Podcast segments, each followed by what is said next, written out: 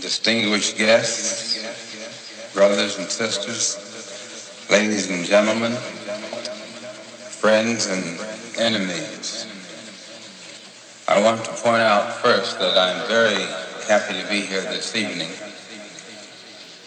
And I'm thankful for the invitation to come here this evening. I just ask you to excuse my appearance. I don't normally come out in front of people without a uh, shirt and